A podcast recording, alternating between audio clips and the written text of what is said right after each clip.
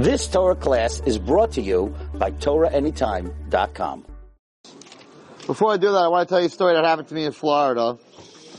Um, I was in Florida for a few days, and the last day I was in Florida, so that was last week Thursday, um, my wife, it was raining a little bit, it wasn't so nice, so we wanted to go shopping. We decided we're going shopping. There's a place called Saw, not Saw Mills, Saw something else. Sawgrass, thank you. A single person would not know that, don't worry. Um, Sawgrass, and it's a huge, crazy, huge mall, and it's in Fort Lauderdale, and it's very close to the airport. So I left my, I left Miami at two o'clock, figuring Mincha was, Mincha was at five, in, in, in Florida it's a little bit different than over here, it's an hour later, so Mincha was at 520. So, I called up the shul in Fort Lauderdale and they told me Mincha was at 520. Fine. To make a long story short, I got so lost that at five to five, I finally got to the mall. And I called up the shul that was in Fort Lauderdale, actually in something, not really Fort Lauderdale, it's on the uh, Palm, Palm, North, North Palm, whatever, I don't know exactly what it was. But anyway, I called up, I said, how long does it take me to get from Sawgrass to, to your shul, to the young Israel of wherever that was? She said, 40 minutes. I said, no, that's not good. Cause it's, what time do you daven mincha? She said 520. Cause all over Florida it's 520. I'm like, can I make it in 25 minutes? She said, it's 5 to 5, it's rush hour. At least 40 minutes. Now, I don't miss min, I don't miss minyan. And here I'm thinking, to go shopping, I'm going to miss minyan. It's not normal. I mean, how, how did I get in such a situation like this? And, but Lamaisa, I left with enough time. I just got very, very lost. So, my wife was sitting next to me and she said, why don't you ask her if there's a shul that's closer to Sawgrass, uh, than Saw, whatever, no, it's called Sawgrass Malls, um, if there's a shul closer, but there is no really big town that's closer. So I said to her, well, do you know, I'm in the mall, do you know anything closer? She said, there's a Lubavitcher shul, I don't know if they have a minyan every day, in Plantation. I said, where's Plantation? Said, Plantation is 15 minutes from the mall. I said, beautiful, 15 minutes, I'll get there on time. Fine, but they don't know if there's a minyan there all the time. I call the, the, the shul, there's no answer. Okay, but they tell you the address. So I now drop my wife off at the mall, and I'm going to find the shul. The shul is in a strip mall near a Walgreens off some kind of street in a, in a place called Plantation, which I never heard of. I got lost going from Fort Lauderdale, going from Miami to Fort Lauderdale. I'm definitely not going to find this shul within 20 minutes in a place that I have no idea where I am. So what I did is I went one block at a time, and at the corner of every block, I asked the person in the car, how do I get to this? How do I get to To make a long story short, it's 515, it's 520, it's 525. I don't know if there is a minyan, and if there is a minyan, I missed it already because I'm late, and I'm so lost. And finally I come to this Walgreens, and, and I remember her saying on the tape, we're in a Walgreens, I come to the Walgreens, and there's like a hundred signs of the different things in the mall, and it says Chabad. And I'm like, okay, even if I missed the minyan, for Shoigay, at least I can daven in the shul, because even if you miss a minyan, you should, you should daven in the shul. Like I'm driving up, there's a guy standing at the, outside the door, right? He goes, we need a minyan, you're the man. I walked in, I was the tenth guy. So, wait, I'm not done.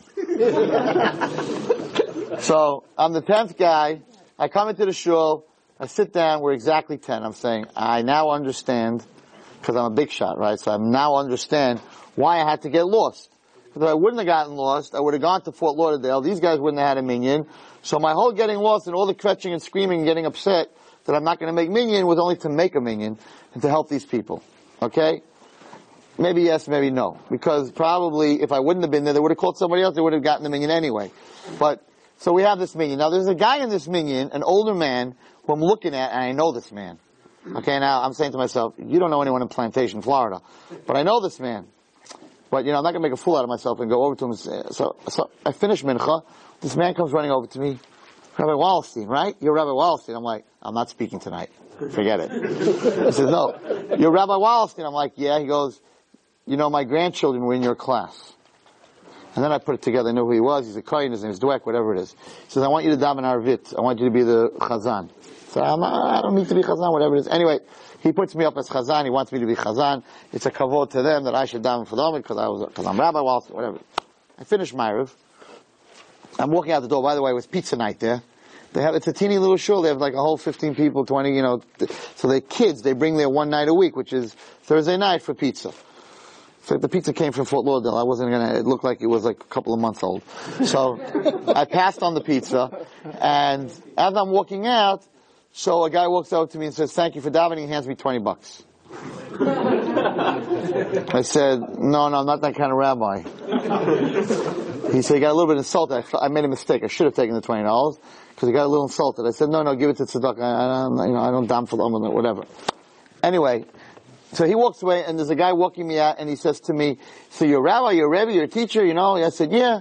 He says, um, and, and, and, I'm sorry I don't have it because I told him to look on Torah, any, uh, Torah, uh, um, anytime.com. I wanted him to see this year because what I'm about to say, and I don't have his name. I, I, I, lost his name, but it's like sort of important.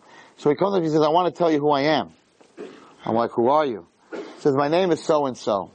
I said, okay. He says, you don't recognize my name? I'm like, no. He says, I was on the Olympic soccer team five times for the Israeli soccer team. I'm an Olympic soccer player. You never heard my name? I'm like, uh, I'm really sorry, you know, if you're not on the Yankees or the Giants, and I don't really know the Olympic, you know, soccer team from Israel exactly. Um, but, so he says, I said, so, so he tells me his story. Um, and the story is that he was an Olympic champion, and he was as a kid already an Olympic champion. He was on an Israeli team. He told me which team, but they're not the best team in Eretz Yisrael. But he got stuck because they owned him. There's all kinds of different rules in their sports, whatever it was, and he got hurt. And he broke his, he broke, he broke his ankle or something, and he was never that good anymore. He's still good, but he was never that good anymore. And then his father died. And he ended up starting to say Kaddish. And it's something that I, that I've, that I've seen all my life is everyone thinks that Kaddish, that one says for his parents when they pass away, is for them. It's for you. And I cannot tell you how many, not thousands, how many hundreds of thousands of Jewish people became Balchuvis late in their life when they had no choice but to go to shul, because even irreligious people feel that they, for that year, they owe their parents to go say Kaddish. So a lot of people come to shul that, you know, they read the Kaddish even in English. And that coming to shul and meeting people and giving tzedakah and Shabbos, that, that, that's like the last chance a person has to do tshuva and come back. And I've seen it so many times that Kaddish brought people back to, that, that brought, wasn't really the parent that they're helping, but they help themselves. Because they have to come to shul and their whole life changes. And there's a lot of people that tell you they never went to minyan, so they have to say Kaddish. Once they say Kaddish, they never miss minyan again. So this guy tells me, you know, I wasn't so good anymore, and my father passed away, and I started saying Kaddish, and I started getting religious, and I just, the whole story I'm telling you for the last line that he told me. And he said, I used to walk in to the sports arena, and I heard 50,000 people scream my name. He's a pretty famous guy. I, am sure if there's any Israelis here, if I said the name, you'd say, what? You didn't know who he was? Like, you know, ah. But a very famous guy. He said 50,000 people would scream my name. He says, you know what I do now? He says, I'm a chazan. He has a beautiful voice. He says, I don't have 50,000 people screaming my name, but I got hundreds of people screaming Amen. And I said, wow. That to him today, hearing Amen when he davens for the Amud gives him the same or more appreciation and happiness than when he used to walk into a to an arena where there were 50,000 people screaming your name. He says, now they scream Hashem's name. So I said, you know what? Now I understand. You didn't need me for a minyan. I needed to hear this story. That's why I ended up in plantation. So, I think you guys know how I feel about minyan, but that a person who makes it his business not to miss minyan, no matter what you do, because Baruch will, will give you siyat shmaya, not only to make a minyan, to be part of a minyan, but to learn something from every minyan that you go to. So I feel that, you know, it's an important story that I just want to repeat. It has absolutely nothing to do with the Chabura tonight, but I promised him that I would tell over the story. But when he said that to me, he says like, 50,000 people, you could see he was, he, in his eyes that he was going back to when he, you know, used to walk into the soccer, in Olympics, hello? Olympics! You know what I'm saying? You know what I'm talking about? And they're all screaming, all the Israeli fans are screaming his name. And now, he says, Yiskadav, Yiskadash, Abba, and everybody's screaming on May, and he's like, wow. Okay, you guys have too much piece of eating chap. Alright, anyway. Should be jumping out of your chairs. Okay. Alright, anyway. Okay, let's, let's talk a little bit. What I'd like to speak about tonight, of course, is the great, the great fight, the great, the great WW, whatever you want to call it, between, um, between Yaakov and Esav's Malach. They had a big, the big WrestleMania. This was the big wrestle. This was, uh, the angel of, the angel of Esav wrestling Yaakov Avinu. And we'll, talk, we'll see who wins. Actually, no one wins. No one wins. Neither one of them got pinned. But we'll, we'll talk about that. Everybody thinks Yaakov won. He didn't win. He didn't lose. But he didn't win. He didn't kill Esav's Malach. So he didn't win. But we'll, we'll, we'll get to that.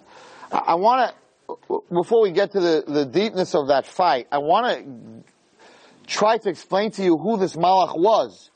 In other words, let's say I am um, advertising this great WrestleMania here, right? So in one corner, you have Yaakov Avinu. You all know about Yaakov Avinu. You know who he was. We learned about him, right? In the other corner, we have the Malach of Esav. Who is that? What does, he, what does he look like? He's a Satan. What, what, what's his power? Like, you know, I, I, who am I, vo- I'm voting for Yaakov, but like, who's the guy in the other corner? Maybe he's not even, he's not even competition. So I want to explain to everyone in the room tonight, and that's what my share is. Who, mize hasatan? Mize Esav? Who's the Malach? Who is this Satan? Who is this Esav that we, which is Yaakov, are fighting every single day, 24-7? Who is it? Because if you know, if you know the enemy, right, you know his moves, just like in wrestling, so you know what, what, what you study him, you have a good coach, you'll take him down. If you don't know his moves, he's going to take you down. So what you look for, um, I don't want to go back to my youth, but I was a very big Rocky fan. Um, because I thought that just, you know, if you had the eye of the tiger, then, uh, then you're, you're a tough guy, and I was a tough guy. So like I had all five of their movies and I could watch like all five of them at one time. How he beat the Russian, he beat Apollo. I, I was like, not only that, I used it, I used it, I thought in my head to help kids who had low self-esteem and, th- you know, and thought they couldn't make it and they can't fight anymore and I would tell them, you know, cut me man, you know, the famous, his eyes swollen, and he cuts him and the blood's all over the place. You know, he's down, he's out and, and, and Lahavdil, I don't like to bring movies into anything. Lahavdil, what was it, what was his coach, that little guy, I forgot his name, whatever. It's not important. Um, what was his coach, right, he was Jewish. What, what was Mickey always telling him? No, no, no, your opponent. He can't swing from the left. He can't see out of his right eye. Know your opponent. If you know your opponent, keep hitting him where he's weak and you'll take him down. It's the same thing in the spiritual world. You have to know the Yetzer Hara, hit him where it's weak, and you'll be able to beat him. You don't know his game, he's going to take you down. So the, the first part of tonight's, well, it's already quarter to 11, one part of tonight's Chabura is to understand who the enemy is. So I'd like to tell you something really very fascinating. And if we want to know who the enemy is, we have to go back to where Esav, the Malach of Esav is the Satan, the Malach of Samael, all the bad, all the bad in the world, that's Esav. So who's Esav? The Malach of Esav, what you are in this world, that's what your Malach is in the other world. So if you want to know who that Malach is of Esav, you gotta know who Esav is. So listen carefully. Esav comes in, right, he just killed Nimrod, he's hungry, he's thirsty, right? Who he's, he's tired, adam. Give me from these red beans, I am, I'm tired. And Yaakov says to him, sili. Now listen carefully, I'm going to tell you something that I never said before, and it's so mind-boggling that when I, when it came to me, when I learned it, I did jump out of my seat. What's this Michri, Michra kayim? Sell me like it's today. Hello, we, Esav knows it's today. What do you mean? Sell me like it's tomorrow? Some me it's like yesterday. We learn this every year. How do you translate that? Michra kayom. Like today is day. Michra kayom. Sell me your bechayra like it's day. Okay. Right? Es Sell it to me. Esav. Now, Esav answers him, Anoichi halech lamus. I'm going to die. Why are you going to die? Where are you going to die? Who said you're going to die? You're home, you're safe, you got away from Nimrod's guys. Now you were starving, now you have what to eat. What do you mean you're going to die? You mean you're going to die in 120 years? What does that have to do with anything? How's that an answer? Because I'm going to die one day? Yaakov's also going to die. What's his answer? Yaakov says to him, sell me the Bechorah like today. And Esav's answer is, well, I'll sell it to you because I'm going to die anyway. Well, Yaakov, why should I sell it to you? You're also going to die. So when we learn this pasuk, what's this answer? What's he saying? What? I don't eat, I'll die. So no, he ate. He's going to eat. I'm going to die. What are you going to die anyway? If you're going to eat, you're not going to die. Give it to me. Give it to me. And I'm not going to give you my bakar. Give it to me because I'm because it's pekuach nefesh. Go run to his mother. He was making he was making a statement of who he was. Okay. Okay, so he says, I'm going to die. What do I need this? Vayama Yaakov, really? Hishavali kayoim. Nachamo. What's up with this kayoim? Swear to me like it's today. Again, second time. He sold his bechara Yaakov. He gave it to him, vayachal, he ate, vayesh, vayakam, vayelech, vayivez as esav bechara. Okay. Now, later on, when Yaakov gets the Bechara, we're not going to say he steals the Bechara, right? When he gets the Bechara, what happens? Listen carefully. He says like this. He finds out that he lost the should, his name should be called Yaakov He outwitted me, he tricked me. These two times. Which two times did he outwit him? Es Becharasi Lokach. He took my firstborn, he took my Bechara, and now he took my bracha. He said to his father, do you have a bracha left for me? Now, the question is, that's not true. He didn't trick you twice. The Bechorah, he tricked you. Now he tricked you. He, right, he walked in, he said he's Esav, but he didn't trick you when you, when you, by the bracha, he tricked you. By the Bechorah, Esav, he didn't trick Esav. He said to Esav, I got a business deal. You give, I give you the beans, you give me the Bechaira. Where did Yaakov trick Esav in, by selling the, selling the Bechaira? He didn't trick him. He made a deal. You give me this, I'll give you that. So, what is Esav saying to his father? Oh, he fooled me twice. He didn't fool you the first time. He fooled you the second time. The answer is, the answer is like this. He fooled you the second time when he stole the Bechira. He didn't fool you when he stole the bracha. He didn't fool you when he stole, when he, when he, when he bought the bracha. Listen to this unbelievable. The word bracha and the word Bechora is exactly the same thing. It's the same word if you take the words and you move them around. When Yaakov so, told Esav, he said the following. Vayome Yaakov, Mikra kahayom es b'chayrascha, sell me today your b'chayra, which turn around the letters, he said, Mikra kayom es b'kasecha. You're selling me today your bracha. Because if I get the b'chora, then I get the bracha. But at the same time he said, Lama lize b'chayra, he said, Lama lize bracha, what do I need the bracha for? Because the b'chayra and the bracha are the same letters. So Esav realized when he lost the b'chayra, he realized that he only lost it because he lost the bracha. So he said, he fooled me the first time. First time he made it look like, I just want to buy you b'chayra, you know, I just want to do karbanos. I just want to, I want to be the oldest so I can do karbanos. But Esav said, you knew that in the word Bechayra is the word Bracha. And therefore you fooled me twice. Yaakov was saying to Esav, you don't understand consequence. You're selling me today. In other words, he was telling his brother, today, if you sell me the Bechorah, it's about today. Because if you know that it's going to cause, the cause and effect of what you're doing is going to, is going to make you lose the bracha, you're not going to sell it to me. So do you realize that you're a person that only lives for today? And therefore, Esav answered him back, I am Esav. I only live for, to be satisfied right now. I don't care about the consequence. I don't care what's selling the Bechorah. I don't believe in that. I don't believe in that. I'm gonna die anyway. I could die tomorrow. I could die any minute. We learn in Pirkei Avos that well, how does a person do tshuva? How do you change your life? You have to think every second that next second I'm gonna die. So next second I'm gonna die, I don't want to go to hell. I don't want to burn. I don't want to get punished.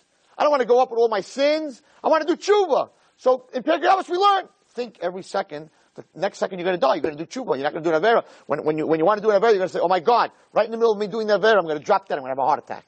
So I'm going to go up to the next world with this avera in my hands. right? So if you think that way, you won't do any averas. So the same Mishnah in Pirkei Avos, he comes and throws a Yaakov and says, "I think I'm going to die any second. Therefore, you got to party because in one second you're not going to be partying anymore.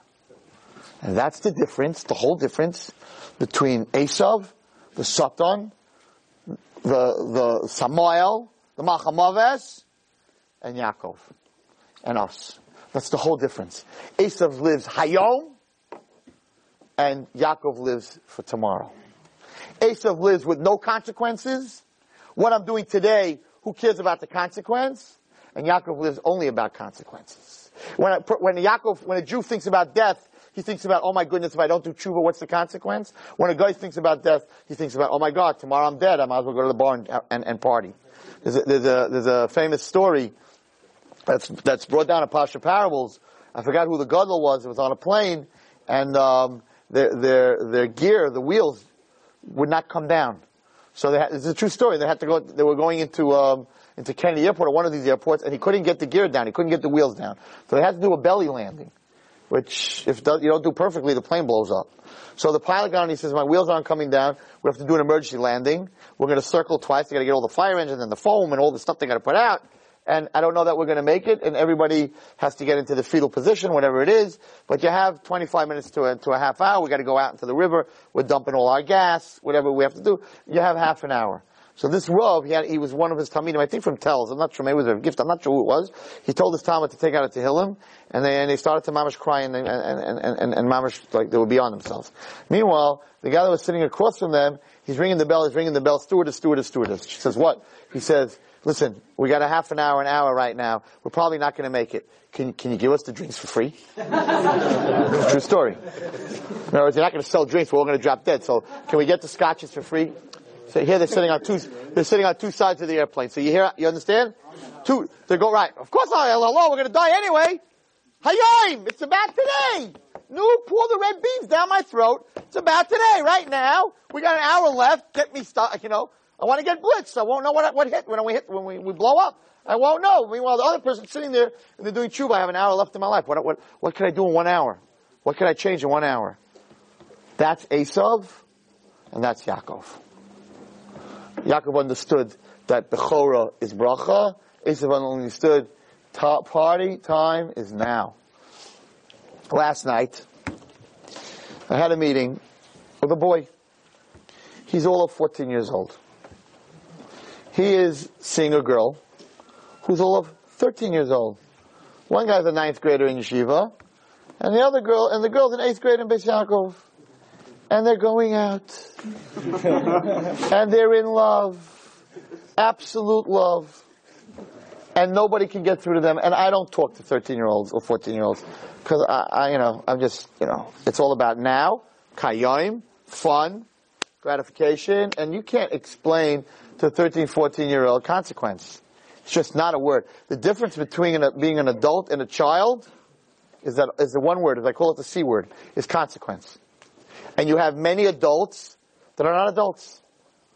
They're absolute babies. Why are they babies? Because when they do something, they don't think about the consequence. So you can be 45 years old and you can be doing things, and if you're not thinking about consequence, you're 12 years old. And if you're a 14 year old boy and you think about 1 plus 1 equals 2, and when it comes to boy and girl, 1 plus 1 can equal 3, so that there's, it's a different math, right? So it's a different consequence, but nobody's thinking about that.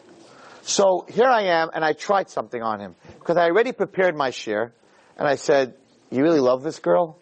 And he's like, yeah.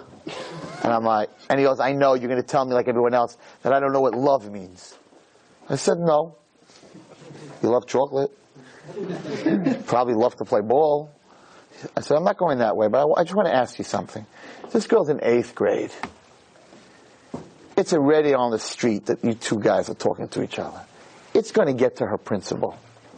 That school is going to throw her out faster than you can count from one to two.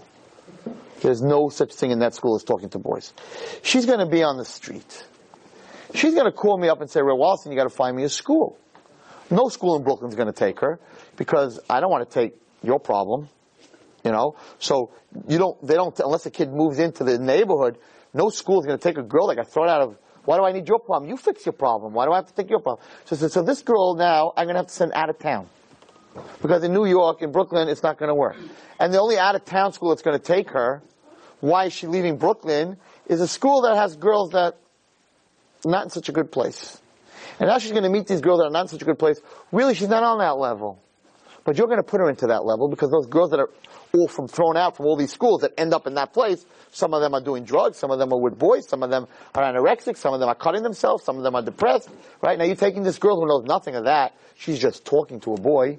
That's all she's doing. And you're going to put her in this school with all these kids, and who knows what's going to happen to her? She's never going to get a shidduch. You're not going to want her because you're going to go to Eretz Yisrael when you're 18, after you did every Avera in the world, and then you're going to go to, I'm not going to name the yeshivas, and they're going to let you vegetate for six, nine months, and then you're going to change, and you're going to become a big tzaddik, and then you're going to end up coming back, and there's going to be 650,000 shidduchim waiting for you, because there's no girl in the world that doesn't love a bad boy who became good, because that's like crazy. Do you know what he was? And now he sits and learns all day. Oh, they're just waiting at Kennedy Airport at 5.30 when 001 lands. You know, he's back. Oh my God. Forget about it. So guys, know that. We can be bad. We can do whatever we want. We just go to Israel for two, three years, hibernate. Then they put us in the freezer in Jersey, and every single girl is waiting to marry you. 100%. But it doesn't work that way with girls. When a girl steps over the line or out of the box, nobody wants her. She's done. She can go to Israel. She can go to Neve for 12 years, become a madricha, Rosh Hashiva, whatever, whatever you want to call. No one's dating this girl. She's done. Yeah, it's not fair. It's 100% not fair, and I get this from the girls all the time. Why can a guy do every Aveira in the world, goes to Eretz Yisrael, disappears for three years, his Rosh Hashiva calls him the best guy, comes back, ends up in Lakewood, Mir, here, there, and he's a big tzaddik, and every girl, and, and, and, and me, I made one mistake, and I went to Eretz Yisrael, I really did tshuva, and I come back, and and I always tell the girls, the guy that's dating you, the guy that's messing with you, that's the guy that after he comes a big Balchuv and a big tzaddik, going to tell his friends, her? Her? Are you crazy? You don't want to have anything to do with her. The guy that's whispering in your ear, you're the best thing that ever happened to me and I'm becoming from because of you, and all that baloney you guys throw at these girls, right? All that stuff, right? That's the guy that's going to tell all his friends, her, she's a slut. All the time. Happens all the time. It's like, I can't believe Reb Wallerstein. He's the one that's ruining my shidduch. I'm like, I'm not going to tell you I told you so. But I told you so. and, and, the answer is an answer which I tell them because they're much holier than we are. And therefore, HaKadosh Baruch Hu expects more from them. A girl's not a hunter. A girl's not a hunter, so Hashem expects her to be a tznuah and to be modest and to say no. And therefore, if she trips, she trips from a much higher place. And the higher you fall, the more bones you break. It's the way it is. So it's not fear, it's a low fear, but that's the way it is. So I turned to this kid and I said, you really love her? You really care about her? You're destroying her. You're going to destroy this girl for life. I'm going to go visit her in, in Colombia, in, in Nebuch. It's not a joke. Next week, Monday. Yeah, I'm going to visit a girl who's been cutting herself, who's anorexic, who's, who's in a mental ward for three months. That's what you're going to do to this girl because this girl is going to end up getting thrown away from you totally emotionally broken, going to start looking for other things. And I said, so if you really care about her, I know you're only 13, 14 years old, you're not going to understand what I'm saying, but if you really care about her, you're going to think about the consequence for her. What you're doing, you are going to destroy her because she's two weeks from being thrown out of school. Because the word's on the street already. If I know about it, it's only, it's only a week away from the principal knowing about it. I said, so if you really care about her, walk away from her. So he looked at me and he said, Kayim! I can't think about that. Right now I need her. I can't think about that. So I said, you're a low-life, stingy, spoiled brat. And don't you ever come into my room and tell me that you care about this girl. You care about yourself. You don't care about this girl. You just, to- I just told you consequence, and you don't care about consequence for her. Because you know that down the road you'll be all fine. At 18, 19, you'll go to yeshiva, you'll be fine. Guys, tell it to me straight. They're, bumming, they're doing everything wrong. For Wallerstein, 19, you got me. You just send me out of here. But I want, I want a good shidduch. I love that. Guys go, going out with every girl, destroying every single girl in the world. It's a chutzpah to say, uh, 19, you know, I'm, I'm, I'm going to come to you. You're going to send me to Israel. You're going to pay my trip. Because you know why? Because I want a good shidduch. You low life, you piece of garbage. You want a good shidduch? You're destroying all these girls? You think Hashem, you're not going to have consequence? I got up, and he, this shouldn't even be on, on, on, on, on, on radio or on video. I got up in the yeshiva seven years ago in Eretz Yisrael at 12 o'clock midnight. At 12 o'clock midnight. You know what kind of share I give at 12 o'clock midnight in Israel? You don't want to be there. Okay. And I got up in the yeshiva of very wild guys. Guys that were off the edge, not on the edge. And they were coming back, you know, they were coming back. They wanted to do tshuva. And I got up at 12 o'clock at night and I said, guys, I got to tell you something. I said, anyone in this room, I was talking in a base medrash, anyone in this room who took something from a girl that he can't get back, you're done. You're wasting your time learning, davening, putting on your tefillin. You're done. They're all sitting there like, what? I'm like, yeah. There's a pasuk in the Torah that says, "Veheshiv asher gazal." You're a ganef unless you can return what you took. Can anyone in this room return what they took? And they said no. and they said no. So I said, so now you're a ganef. You're a ganef that can't pay back adam. God's going to put you in a place in hell that no one's going to be able to find you. So all of a sudden these guys start crying. And they're like, are you crazy, Rabbi? What are you doing to me? I'm, I'm, I, I, I want to do tshuva. I said, so then you find every single girl that you broke her heart, that you walked into your dorm room and you put an X on the wall and said number 19. Okay? You find all 19 of them and you ask forgiveness. And you ask mechila. And every single girl that you used and you knew you were never going to marry her, she was never going to be your Eshes Chayo, you just used her. I said, Akash Baruch wrote that down in his book. Now, can you give her back what you took? Her emotions and her feeling. Forget about the physical part. I said, you find them and you get mechila. And they walked me out of that yeshiva and they followed me home. And they're like, Rabbi Wallerstein, I don't know anymore some of their names. I don't know how to get them. And I said, well, I can't help you. Because I definitely don't know who they are.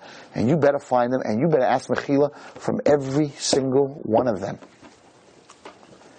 And you know why that all happens? Because we live in the world of Esav. We live in the world of Kahayoim.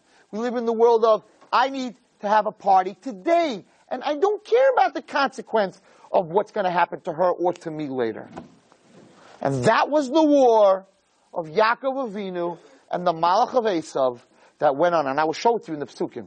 That went on that night. Esav is about today. Esav is about partying.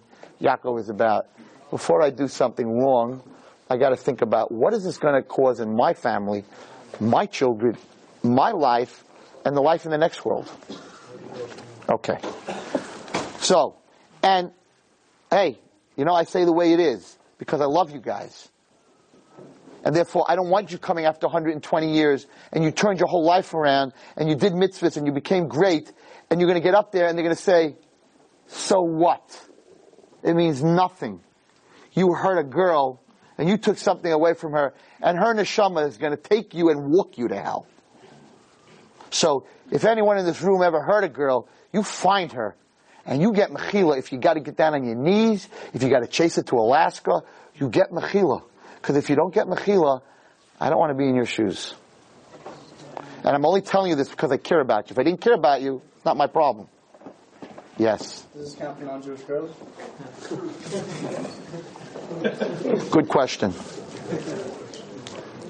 Um, I think Ben Adam Lechavero, there, ha- there, ha- there has to be a pay, there's a payback for everything. So I don't know if it's on the same level of payback, but it's definitely, definitely payback, but you got you also got a, a, big, a big tshuva to do it for yourself if it's a non-Jewish girl. So you got to work on both sides of it. But, but I do have to tell you something. I have to be fair. The Ben Adam, the Ben Adam of course, is that you the Isha Nida, a guy, Chas v'shalom, is a Nida, and a guy, and a Zaina, and there's, there's more than one Avera. A regular Jewish girl is, is an Isha Nida, which is a Chayiv Kares, a Chayiv Krisis. There's a lot of tshuva that has to be done. But the Ben Adam Chavera, as far as stealing something from someone, if the other person was willing, knowing that you weren't thinking of marriage, you weren't fooling her, you weren't selling her, then the Benon Chavero Aver is not there. That you have to know. So in other words, if the other person was willing, what I'm talking about Geneva is when you're telling this person, I love you, and, and I'm going to marry you, and you're special, and you're my girl, and that's Geneva's Das, that's Geneva, that's Hanifa. For that, you have Benon Chavero, you have a big Avera. The other person was willing, you didn't, you didn't, it was then not Benon Chavero, but you got a, a lot of Benon Makom Tshuva to do. And we got to do it because, uh, it, it's coming down, Mashiach's coming, all the signs. just someone was telling me, you know, the Gemara says, that when I remember when I learned it, the Gemara says in Mashiach's time that oil, listen to me, Shemen, I'll show it to you, that Shemen and Silas and, and flour, but Shemen is going to be so expensive. That's the word. That's what, that's what it says. Shemen is going to be expensive. So when you learn Shemen, I was like, I remember when I learned it, like, yeah, olive oil is not going to be $12 a gallon. Like, you know, what is it? $100 a barrel. Shemen doesn't have to be olive oil. Shemen means oil. All the simanim of the end of the world of Mashiach, it's all falling into place, one time, one thing after another, one thing after another. So I'm just telling you, don't wait, don't be Esav that says, I'm dying anyway, so I'm gonna party until, you know, the world, again, same thing, world's coming to an end. You got two kinds of people. Oh my God, world's coming to an end. I gotta do tshuva, I gotta, I gotta, I gotta put on my tefillin all day, I gotta do mitzvahs. Another person, World's coming to an end. Let's go to casinos, man. Let's party. What's the difference? Win or lose, we don't need money for tomorrow anyway. There's two sides of it. That's Esav, that's Yaakov. That's life. So that's what went on over here in Pashas Toldos, where he was saying, Kayoim, today, today it's a party. Yaakov was saying to him, you fool! Bechai Rascha is the same words as Bechasecha. You are now looking at the consequence of selling me your Bechaira. The consequence of selling me your Bechaira is selling me your bracha. And Esav lost everything. Because Esav did not understand consequence. The Gemara says that Esav was, was greater, greater than, than Esav, uh, than Yaakov. Esav should have been one of the Avos. I gave you that shit three years ago. In Kabbalah it says, would you believe it, that Esav was supposed to be one of our forefathers. It was supposed to be Avraham, Yitzchak, Yaakov, and Esav. That's what it was supposed to be. He had the koyak to be, and he was supposed to sit at the head. He's supposed to sit at the head. He came and he complained, even when Mashiach's gonna come, he's gonna come, he's gonna come, he's gonna say, I want to sit at the head of the table. I was one of the Avos. And, and I, there's a whole Zohar on it. That's where he was supposed to be. What separated him from the Avos? Consequence. He didn't believe in consequence. I'm dying, so let's party. Okay, so let's go, let's go to this week's Pasha real fast. So let's go to this big fight. The big fight. so Yaakov is left alone which is a very big chizik to all of us. You should know that. They ask a question, why was he left alone? Yaakov had malachim all the time. He was always with malachim. They were with him all the time, all the mitzvahs. In Laman Garti, I did all the mitzvahs. He created a lot of malachim. Why all of a sudden did Hashem take all his protection away? All of a sudden, you know, I told you that story with me and my best friends, my best friends, my buddies, my posse, my guys. i I know what it means to be left alone. We went to Monsey, it was a Monsey, we went to play basketball. Three guys. Two guys and me. And we couldn't play in yeshiva because it was during yeshiva. So we went to a public school to play. And we were playing on the court and all of a sudden these two shiksas, two guys girls come walking on, they want to play. They want to play. So my friend said, no, you can't play. So they didn't care. They started shooting at the basket. They started shooting their basketball at the basket, so we couldn't play. So my friend used some not very nice language and called the two of them blank, blank, blank. And they said, okay, we'll see you guys soon. And they're like, yeah, okay, you know, that's how they talk. And 20 minutes later, they came back with 40 guys from public school. Um, I was all of 120 pounds. Each leg that they had was 120 pounds. so I had my two friends. One of them was a green belt in karate. Okay, so I'm like, I'm not scared. I got my friend, you know, and and I'm standing there, and they walk up to me because I'm standing there, and they're like, "You said this to my girlfriend, man?" I'm like, "No," because I wasn't the guy who said it. I said, "No." Hey, is he the guy that said it to you? She goes, no, but he was there when they said it, and, and he didn't stand up for me. So what? So I'm like, um, well, and I turn around, I promise you, they're gone. My two buddies are gone. they ran up, I remember it's like today, they ran up the hill. They're gone. They left me standing there with 20 shkutzim, 40 shkutzim by myself, by Yavasser Yaakov Levadoi. I'm there all alone, but Baruch Hashem, God gave me skills. I'm a talker, as you know. And I started telling them the story of the girl with the chain and the red, the, you know, the red light. No, I'm kidding. Um, I, I stood there and I sort of, I sort of begged for my life. And, and, and Hashem gave me a big siyat that they didn't pound me and kill me. But I realized at that point that don't, don't, don't, don't trust your friends. Because, because no matter what, when it comes down to it, you're alone. Now, what I learned from that, at that point, I didn't learn anything. I came back, and man, was I angry, and I had a hockey stick. And the next hockey game, I did what I had to do. But I said to him, I said, "You're a green belt. Why, why, why, why didn't you stand behind me? Like, why did you guys run away? You're a green belt. I, I didn't know any karate." He says, "The first thing we learn in karate is take a look at the odds, make a judgment call. It's called logic." And when I saw those guys, I said, green belt to hidden, green belt hair, I'm out of here. And so, I know what I, I know what I felt like. I, I can't imagine Yaakov all of a sudden turns around and there's no one there but him and a malach. And not only a malach, but the malach of Esav. And the reason I saw today, beautiful. So it's a really good question. Why did Hashem leave him alone? And the reason was that Hashem wanted to give to each one of us the power to be able to fight the Yetzer Hara even if we're alone. Many times you have your Rebbe, and you have your friends, and you're in yeshiva, but the Yetzer Hara will always find you at a point, some point where you're alone. Yaakov wanted, Hashem wanted, because from this whole fight came our DNA, came our spiritual DNA.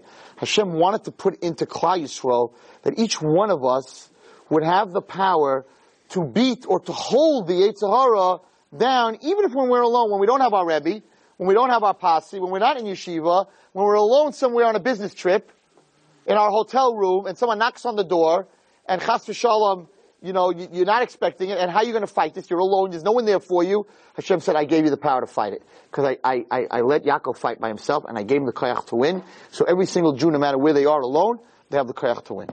That's why Yaakov was left alone. It's a no ridiculous thing. This is my whole spiritual DNA, but this is what's brought down in the Medrash. That's why he was left alone, so that he could fight alone. So every guy in this room has to know that you are all strong enough, you all have the DNA of our great, great, great grandfather Yaakov Avinu, that even if you have to fight the Yetzer Hara alone, you have the koyach to fight him alone.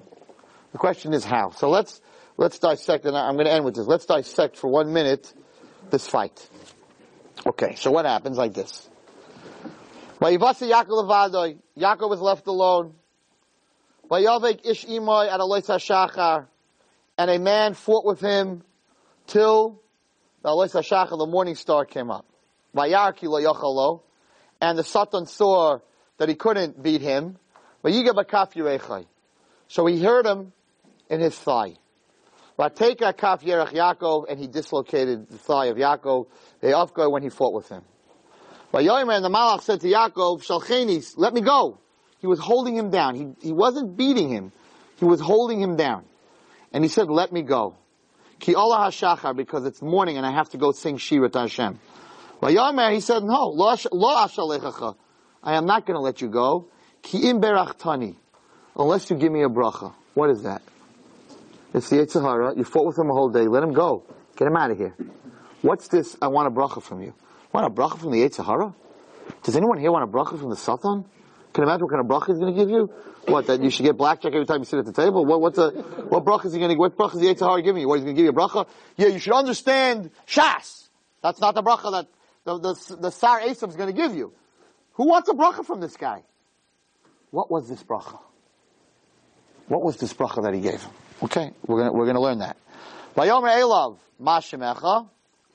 So he asked Yaakov, he asked Yaakov, he knew Yaakov's name. There's a lot of questions. I'm going to answer them all together. What's your name? The, Esav's Malachs asked Yaakov, what's your name? And he said, Yaakov, my name is Yaakov. Vayomer lo Yaakov, it's no more Yaakov. Ki im Yisrael, it's going to be Yisrael. Ki sharisa im Elohim, because you dwelt with Hashem. V'im anashim v'tuchal.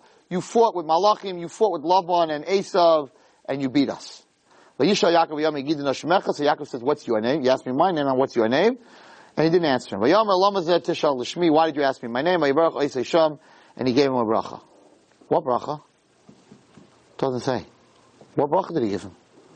The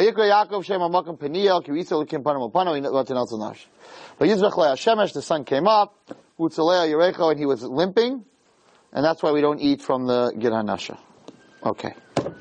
Doesn't tell us what the bracha is. Twice. He said, give me a bracha. Or you give him a bracha. The Torah doesn't tell us what the bracha is. What bracha could Esav give us? What bracha could the other side give us? Okay. So let me explain to you what this fight was all about. Consequence. Understanding consequence. Clarity. Wisdom is understanding consequence. Right? What does it say in Pirkei Avos?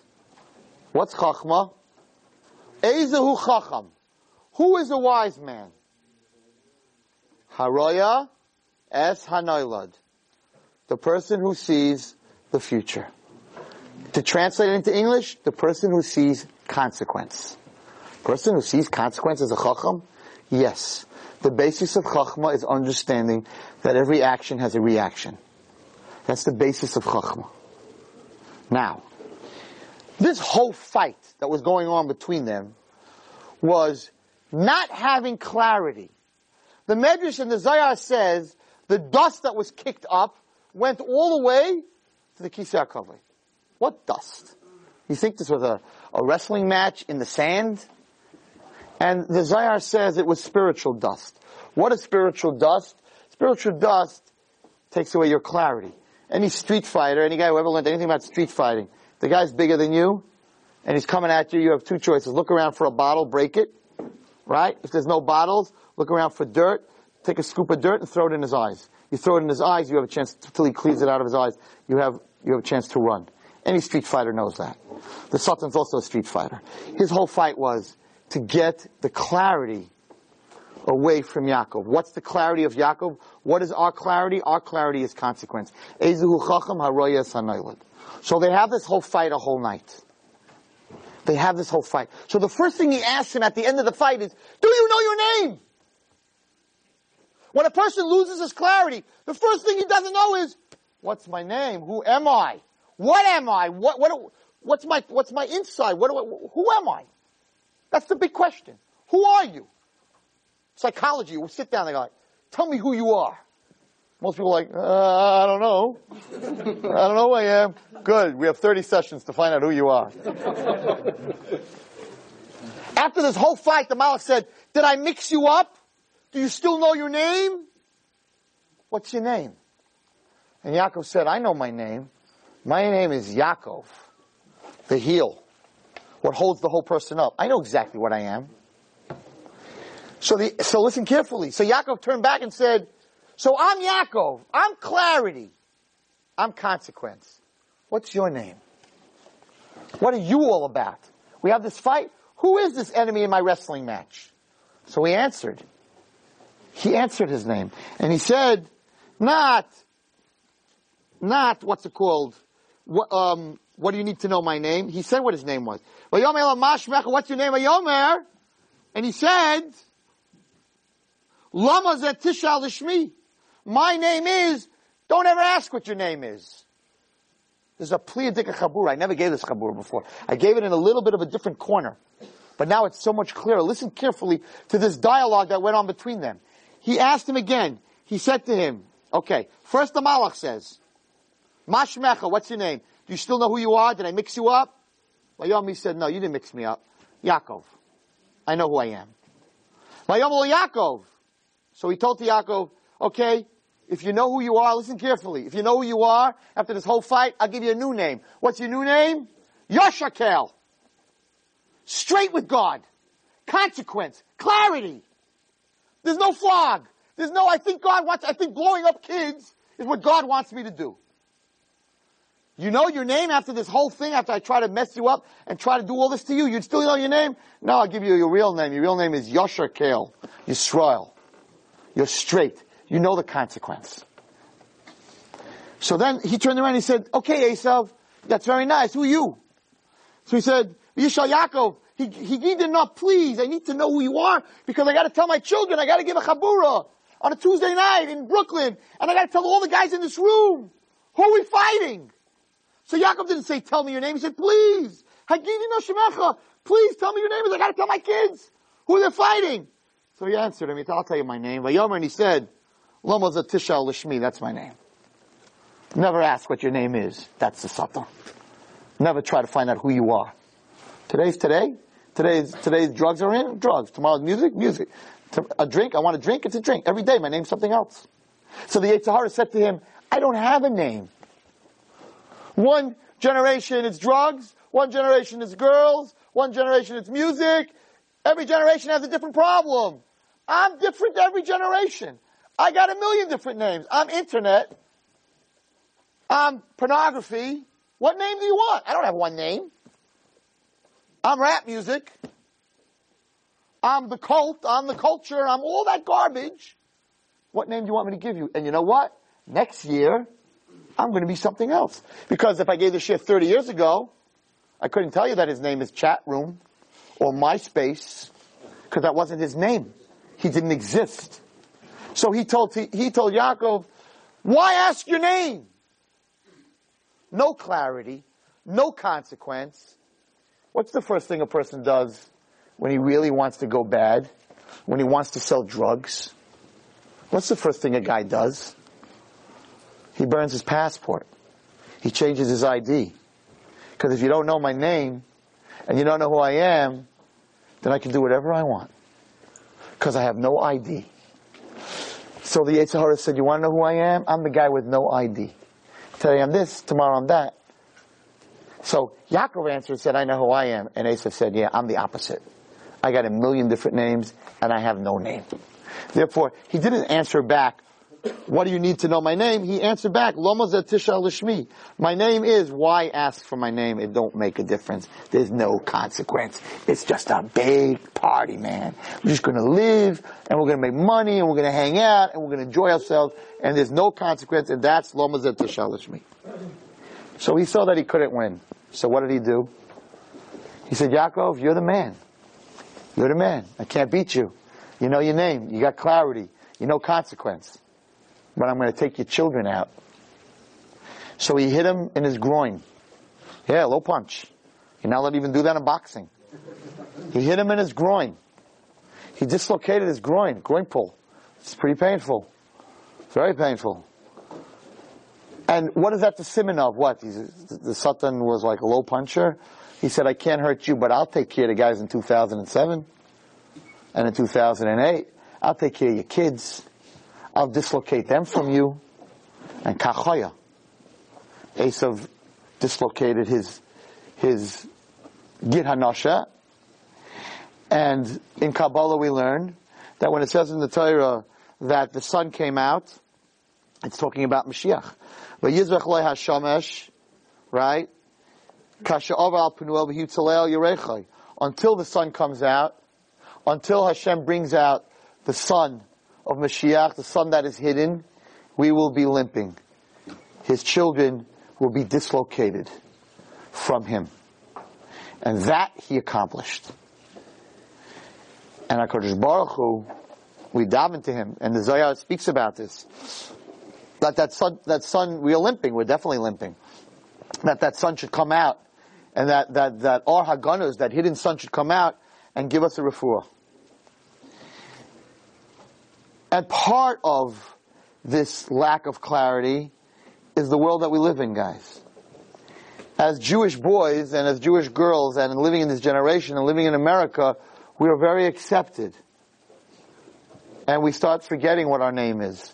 That my name is Moshe, my name is Chaim, and I'm named after my grandfather, great grandfather, who died in the Holocaust because he was a Jew. And now I want to go to a Christmas party that's coming up in three weeks at my office. And can I go, Rabbi? What kind of question is that? Did they have a Christmas party for the Jews in the gas chamber? Where was the Christmas party, boys? We were the Christmas party. That's where the Christmas party. All the names that you're named after.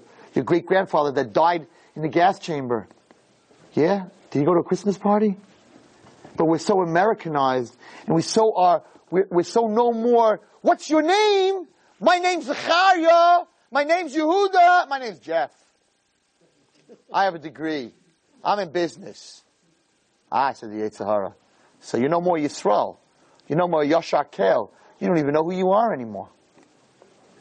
And the American system, that's what it did to us. 100%. You know, when I was growing up, they were able to advertise cigarettes. I don't think they're allowed to do that anymore.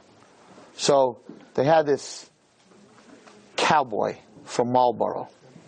When I was growing up, now I didn't smoke, but a lot of my friends smoked. I was a hockey player and I couldn't smoke. Baruch Hashem, it saved me from smoking. And all the guys that were smoking Marlboro had a picture. They were cowboys. Hey, idiot. You live in Monsey. You're in yeshiva. Got a cowboy. You wouldn't even know how to, you wouldn't, la- you wouldn't last on that horse for two minutes. Or maybe your father was a cowboy. Like, what are you doing? But, marketing, marketing, Esav, Satan. I'll take a guy in yeshiva. He'll step out of our yitzchak or any yeshiva, put that cigarette in his mouth, and depending what cigarette he's smoking, that's what he is. Hey, I'm a cowboy. Up?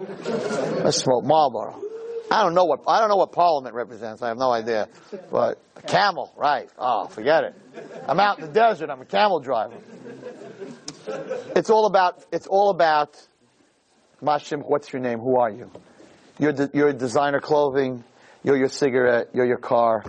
That's who we are. That's who we became. We have so no, we have, we have so no clarity whatsoever.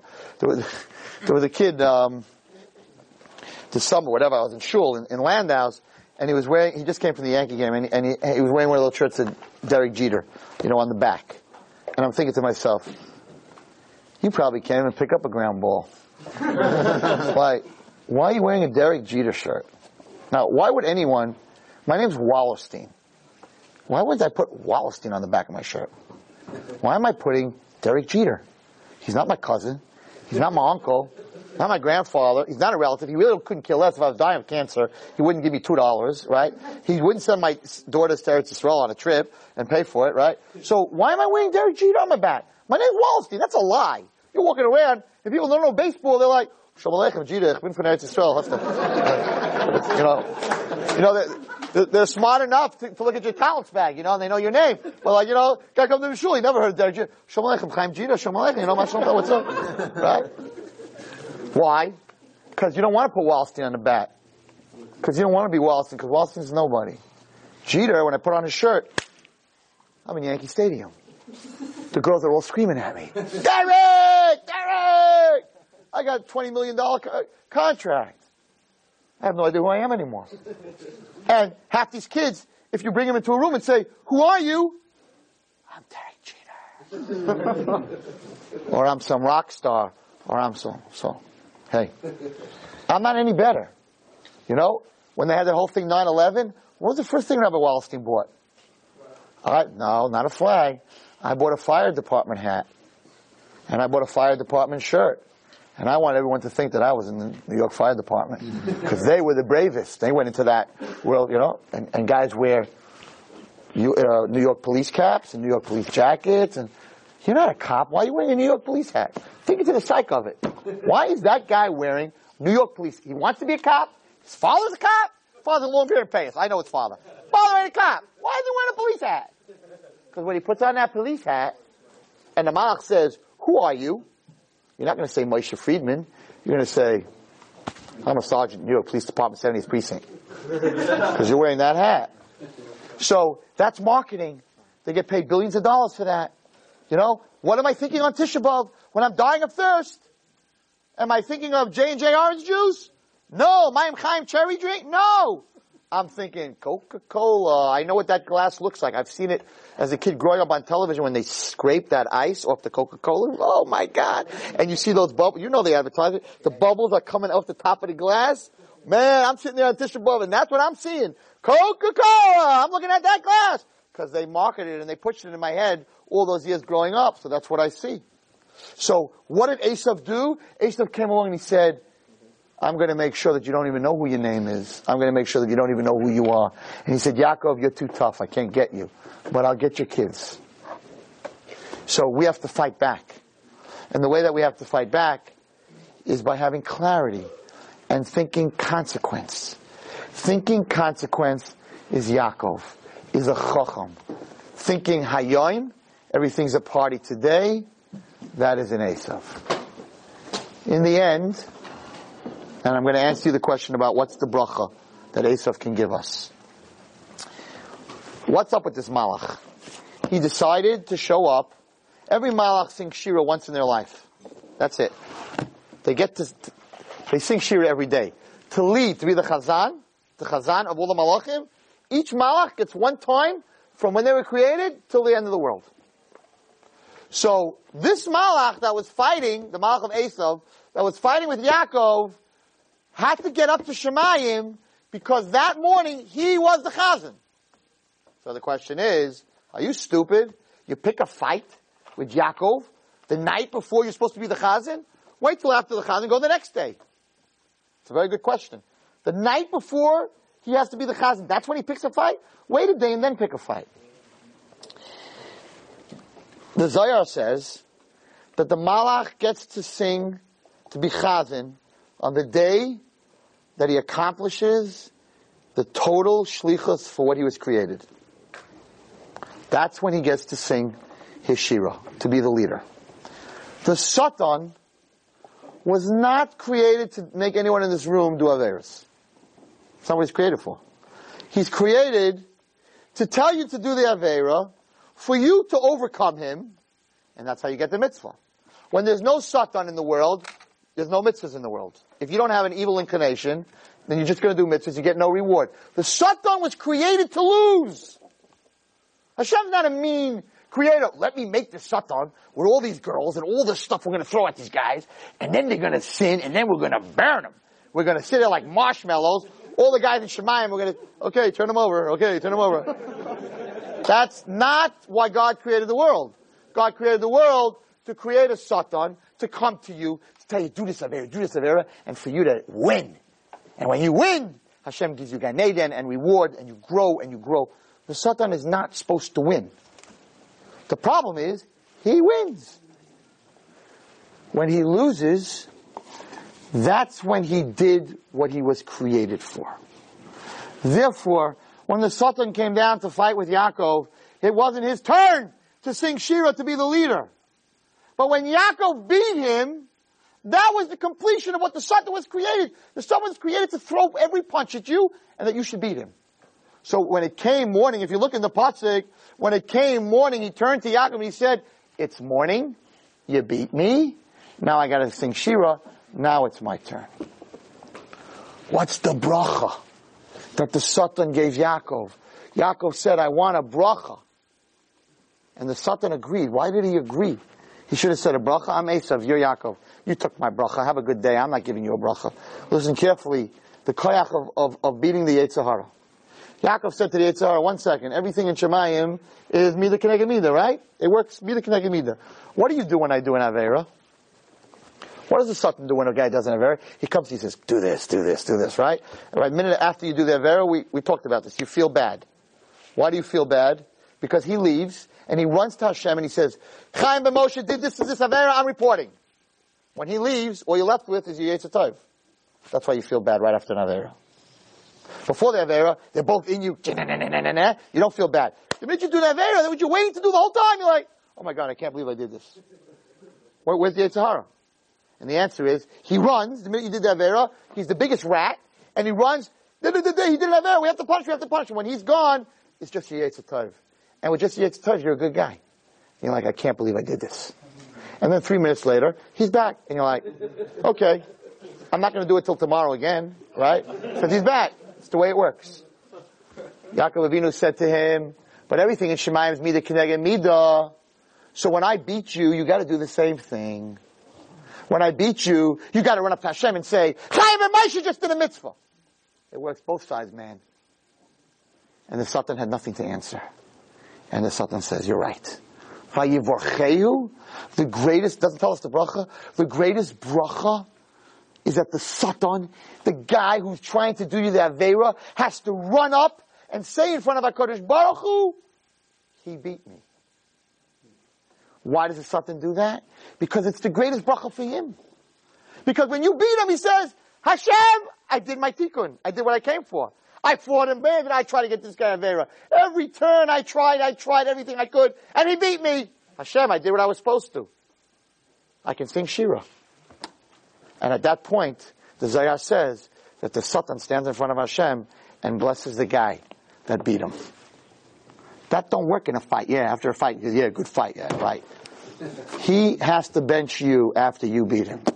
Guys, consequence. On the dark side, there's a consequence of the Avera. But look at the consequence of beating him. The consequence of beating him is that he has to go in front of Hashem and he has to report that this person brought me to my tikkun, says the Satan. Hashem, bless this guy. He beat me. He brings the report right up to the Kisei HaKavod. Because on the other side, he brings it right up to the Kisei HaKavod. So my bracha to you is that for the rest of your life, all day and every day, the Satan should be just busy going to Shemayim and blessing you and reporting all the mitzvahs and all the time. You've just experienced another Torah class brought to you by TorahAnytime.com.